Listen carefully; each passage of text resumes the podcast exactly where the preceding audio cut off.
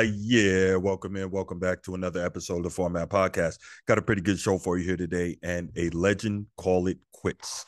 And uh, before we get to that, you know what time it is. If you haven't already and you're here on YouTube, please go ahead, click that subscribe, that like, and that notification bell. If you enjoy the content, please give us that uh, like, that five star review, and leave a comment. And uh, if you want the audio only version of the podcast, make sure you open up your audio podcast platform, hit the search bar, type in the format podcast. We should come right up.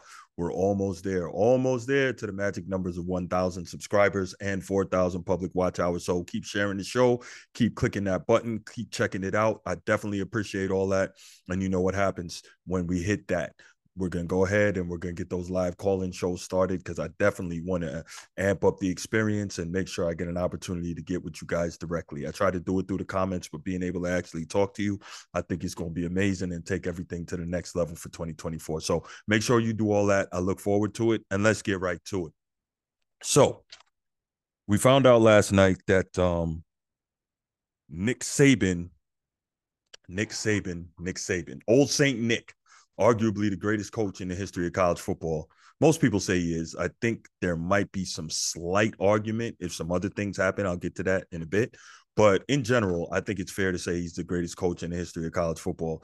And um, well, he decided he put out the the notice that he is uh, retiring effective immediately from the University of Alabama, and um, that was a that was a heck of a blow. And it's always tough when guys step away, um, retire, resign, what have you, from college football because of the way recruiting works, right?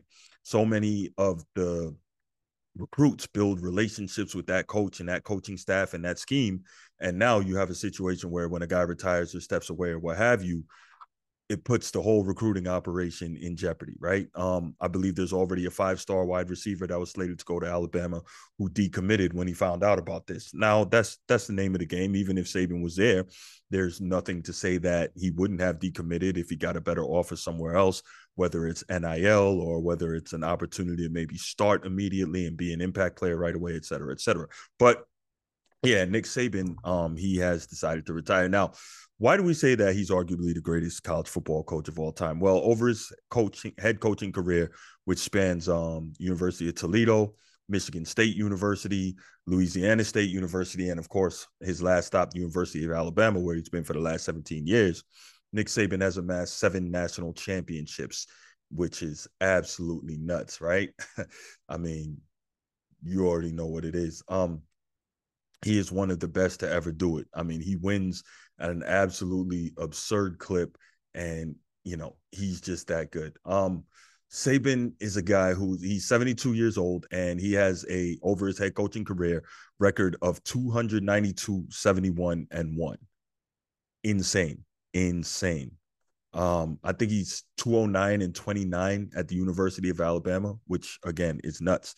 I remember um when I was in the military, I was stationed overseas in Germany in 2009. I had just come back from um, serving a tour in Iraq, and we were watching on uh, Armed Forces Network, and Nick Saban was playing Urban Meyer, um, Alabama versus Florida, in the SEC championship game. And I remember that was Saban's first SEC championship, and that basically, you know, that set it all off. I think in his time at Alabama, um, or his time total in the SEC. Saban has 11 SEC championships and, of course, the seven national championships. Like when you look at that, that's absolutely insane. In 17 years at the University of Alabama, Nick Saban has six championships.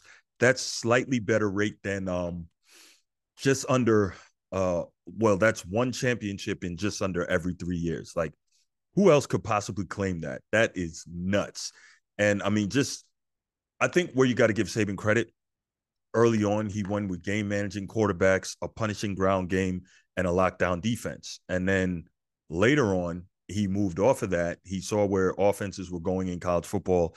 He started getting the impact playmaking quarterbacks. He started getting the elite wide receivers. Still always kept the run game, still always kept a great defense, but a much more explosive offense. And now this year, he kind of moved back to that. And even though this year wasn't his best, he got his team to the uh, 14 playoff where they fell against eventual champion uh, Michigan in overtime in the semifinals in the Rose Bowl. Now, you look at that and you say, man, it, it is really incredible what Saban has managed to do. I think over this period, he has, as a matter of fact, I know over this period at Alabama, he has 44 first round draft picks and 29 losses.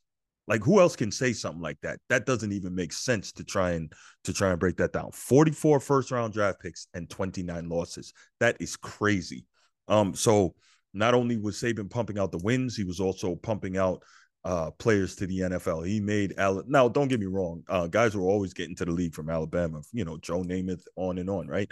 But he made Alabama a, an NFL pipeline, just year in year out, sending guys on to the next level. You knew that if you wanted to play at the next level, and you put in the work, you go play for Saban, it's going to happen. And not only that, he has a tremendous uh, coaching tree. I mean, some of the guys that you know came off his tree, just to name two, obviously Kirby Smart, who has built up a, a, very similar machine over there at Georgia, and Dan Lanning, who is building up his machine at University of Oregon, right? And so you look at all these guys and you say, man, it, it really is something what Saban has been able to do. Now, you wonder why now? Why did he decide to retire now? He looks like a guy who, even though he's 72 years old, he's still got plenty of energy. He's still got plenty of passion for the game. And he does, but it's my it's my personal opinion that the changes in college football are what pushed Nick Saban out. And maybe we'll push out a lot of the old guard. And what do I mean by the changes? I mean, you've got NIL, uh, name, image, likeness, where guys pretty much can get paid to play ball now. And you also have uh, not just NIL, but you have the transfer portal, which also puts guys in a situation where if they're not happy where they are, they can go into the transfer portal they can go to another school where maybe they'll get more playing time, maybe they'll get along better with the coaches, maybe they'll get a greater um, NIL opportunity and make more money, and all these things, um, you know, are things that Saban, in a way, not directly, but in a roundabout way, has spoken against over time and during the duration um, of the last few years. Right, he definitely was not happy with that. Now, it's my personal opinion that Saban was in a situation where for many, many years, he was able to hoard the majority of the top talent in the country at the University of Alabama, three and sometimes at some positions four deep. But you can't do that anymore with NIL and um, the, you know the transfer rules changing with uh, the transfer portal and all that. If guys are know they're talented and they know they're not that good, they're not going to sit for years and years, you know, for their first two years or maybe even their first three years waiting for an opportunity to get on the field. They're going to go somewhere where they can play right away. And also the way guys are using, not guys, but schools are using NIL, like, you know, even though you're not supposed to, they're saying, hey, come on over here. We got this NIL money for you. You know, hop in the portal, come on over here. We got this money for you. And um, and you'll be able to play. So can you blame guys who a lot of times are coming from less than ideal backgrounds to go and get the opportunity to get paid? Right? You you, you can't blame him. Um, so that's a lot of what's happening now, and clearly Saban wasn't happy with that, and he's deciding maybe he steps away. I don't think there's anything you can do to tarnish his legacy, but step away um, before his dominance really fades, right? With you know, again the the new way of doing things, the new order, so to speak, in college football. Now, I mentioned earlier, um, it's arguable that he's the greatest college football coach of all time. Most people would say definitively, and I'm not mad at you if you do. And most people would say there's nobody who can come up and do that, right? But I've long made the argument that even though he's got less than half the championships at three, Urban Meyer is a guy who, if he decided to come back, because you know he would only come back for a big time job and one, one or two more, you could make the argument that he is the greatest coach in college football history, right? Because what Saban was able to do, and I don't know if this is easier or more difficult, what Saban was able to do was build up an absolute monster and an absolute machine at Alabama and keep it rolling. Urban Meyer has been able to have great success at three different stops, right? Utah. Um, then he got the job at Florida, won two championships there. Then he went to Ohio State, won a championship there. Now, it's my firm belief that if Urban Meyer was to take a job at another big time program, he would win again. I think he's that good a college football coach and that good a recruiter. Now, at the same time, much like Saban, he never had to deal with the current environment of college football, the transfer portal and the NIL, et cetera, et cetera. But I think that he's that good that he could deal with it. Um, Urban Meyer is a guy that uh, again, the reason I'm talking Urban Meyer here on Saban Day is because I think that if he won another title or two, you could make the argument for greatest coach. Why? Because he would have been able to do it at multiple stops, right? I mean, not that Saban didn't. He won the one at LSU, then he won the six at Bama. But if Urban Meyer was to win a title at a third school, and check this out. This is a stat I kind of like. Urban Meyer, as it stands right now, is the only coach in college football history to have 20 game win streaks at three different schools, right? He did it at Utah, he did it at Florida, and then he did it at Ohio State. And I think there's something to be said for going to multiple programs, building them up, and dominating there, right? He's the only, not player, the only coach that you can say did that. So if he was to go to another school, it's probably a fair assumption he'd have another 20 game win streak and he would probably at some point win another national championship. And that would really put him in contention with Saban. And I think, I think that would put him over the top. But again, that's nothing but speculation because Urban Meyer looks very, very comfortable where he is. And Saban has done what he's done. And right now, he probably is far and away the best coach in history, and the results prove it. Now, we'll see um, at, at this point, though, everyone else is so far behind. And I guess the next two guys you might possibly argue for in terms of maybe stepping up and possibly getting close to that mantle is Dabo Swinney and Kirby Smart. Now, Dabo looks like the game may have passed him by in terms of the way they're doing things. He's not a big NIL guy. He's made that clear. He's not a transfer portal guy. He's made that clear. Kirby Smart has no such objections, right? So Kirby Smart's got Georgia absolutely rolling. But again, that's those are things we could talk about another time. Right now, we're talking about the greatness of Nick Saban and him stepping away. And realistically, he has really changed the business of college football, right?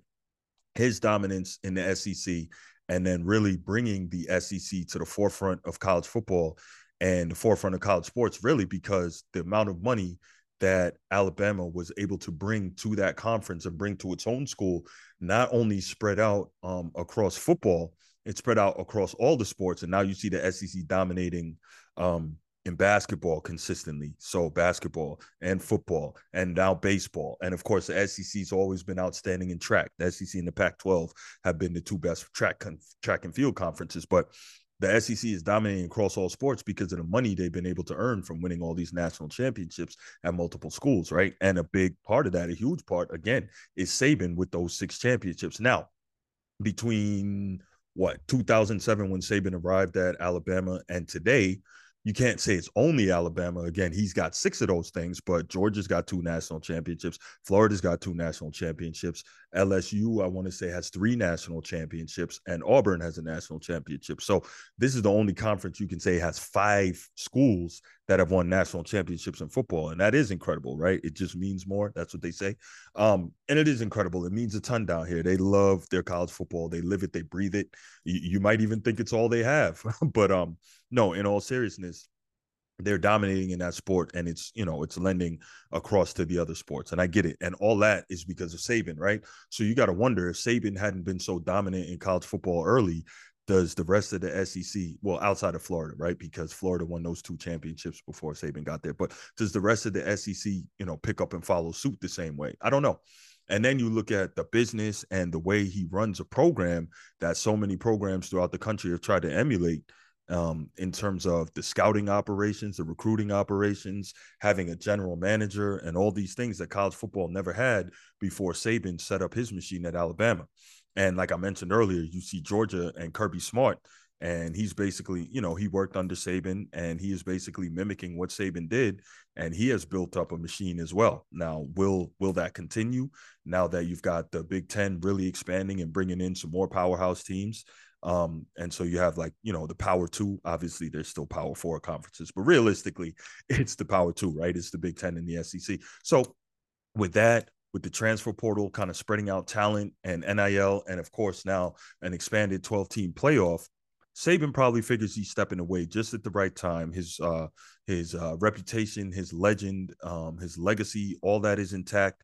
And it's going to take a very long time for anyone to bypass him. And realistically, they may never because the way the game is now, it's going to be hard for one team to completely dominate. So at this point, we say, you know, goodbye and good night, Nick Saban. Um, I'm sure he's not going to go too far. He's probably going to end up on TV being a college football analyst, but not having him on the sideline is going to be very interesting. So before we get out of here, quick note: it's going to be interesting. Um, like we talked about before, they don't have a lot of time to fill the head coaching vacancy in terms of trying to keep the recruiting going because that's going to be huge.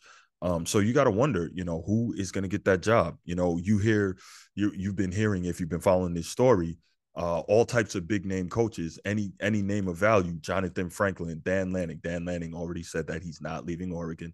Um, uh, Steve Sarkisian, who's at Texas. I don't know why you leave Texas for Alabama, especially to follow a guy as great as Nick Saban. I wouldn't do it. You know, Texas has more money for everything, and it's Texas versus Alabama. I, I wouldn't do it. Um, you're hearing Jonathan Franklin. You're hearing Marcus Freeman, Notre Dame's head coach.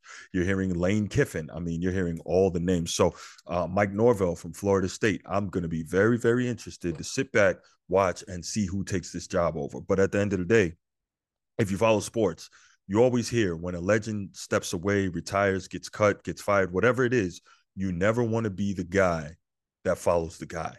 You want to be the guy that follows the guy that follows the guy, right? So you don't want to step into the shoes that Nick Saban left there. You want to step into the shoes of whoever follows Nick Saban because invariably, whoever is the follow on to Nick Saban is not going to be able to do what he did. It's just, I mean, it's extremely unlikely. So you want to be the next guy. You come in with a breath of fresh air, a different set of expectations, and you go do your thing. But what I want to know from you is: Is Nick Saban clearly the greatest college football coach of all time? Uh, who do you think will follow on and be the next head coach of Alabama? How do you think uh, Saban's legacy shakes up, and what did he do uh, in your vision to uh, be a huge power player and shape modern college football. Leave your comments in the comment section. Can't wait to hear from you. Can't wait to get back to you. And I'll be back next episode. And I'm out. Peace.